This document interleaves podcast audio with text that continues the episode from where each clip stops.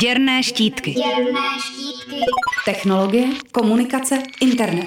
Technologie, komunikace, internet. Zvolení Donalda Trumpa řadu lidí šokovalo. Vypukla všeobecná snaha odkrýt příčiny jeho překvapivého úspěchu. Řada magazínů v čele s New York Times nebo technologickým TechCrunch publikovala minulý týden texty, které jako vyníka označili Facebook. Jeho liknavost řešit šíření lživých, poplašných a konspiračních zpráv měla zásadně pohnout výsledkem úterního hlasování. Důvody, proč brát varování o roli Facebooku ve volbách vážně, jsou přitom silné.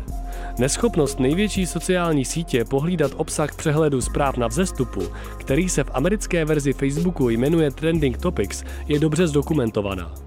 Samotný Facebook na virálním šíření skandálního obsahu kvůli provizi z reklam vydělává a přestože Mark Zuckerberg vytrvale tvrdí, že je technologická, ne mediální společnost, jeho podíl na utváření veřejné debaty a atmosféry rozhodně nejde zanedbávat. Přidejte k tomu strašidelně anekdotickou zprávu o dvou Makedoncích, kteří z Balkánu vytvořili největší baštu falešných webů o Donaldu Trumpovi, nebo výzkum, podle kterého 20% všech politických tweetů během kampaně napsali automatičtí roboti a role technologií se rázem problematizuje. Protože šlo na stranu Facebooku o odsudky hodně ostré, ve zvláštním rozhovoru během konference Techonomy 16 se k ním vyjádřil i jeho šéf Mark Zuckerberg. V něm prohlásil, že podle interních výzkumů Facebooku je prý přes 99% obsahu pravdivých a že zeď příspěvků je ve skutečnosti diverzifikovanějším zdrojem než tradiční média. Zuckerberg taky zmínil, Nevěřili byste, nakolik toho prostě neklikneme. Různé informace tu jsou, jen se nám nedaří lidi přimět k tomu, aby je konzumovali. Je samozřejmě otázka, jestli lze interním výzkumům korporace věřit, z čeho se o něch 99% skládá a kolik z nich připadá na politické debaty. Zmíněnou citací se ale Zuckerberg dotkl problému, který je možná ještě závažnější a důležitější než je šíření hoaxu. Existenci tzv. komnat ozvěny totiž už starší výzkumy potvrzují. Krásným příkladem, jak sociálně síťové bubliny fungují, je webová aplikace od Wall Street Journal, která ukazuje markantní rozdíly mezi konzervativní a liberální facebookovou zdí. Hezky se nad otázkou a co s tím dělat zamýšlí Anna Escher z technologického magazínu TechCrunch v textu Jak může Facebook uniknout ozvěna. I když Zuckerberg nebere názorové bubliny vážně, Asher navrhuje způsoby, jak by Facebook mohl ke zkvalitnění debaty a příspěvků na sociálních sítích přispět.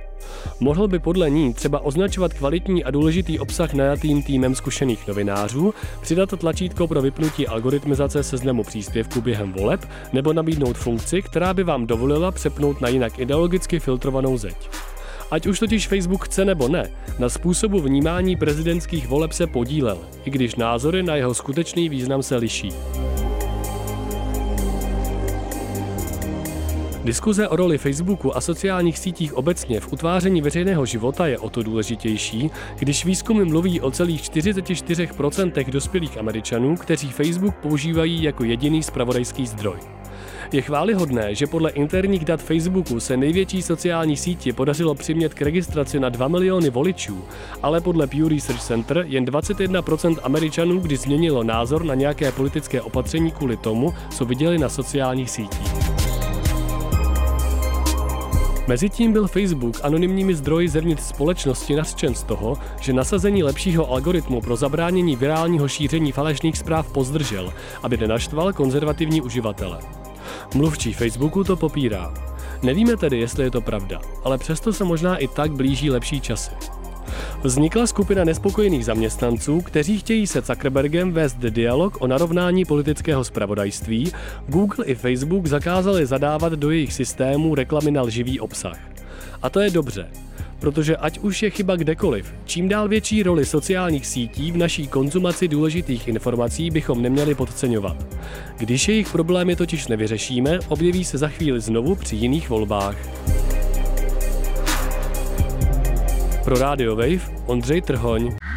Děrné štítky. Děrné štítky. Technologie, komunikace, internet. Na rádiu Wave.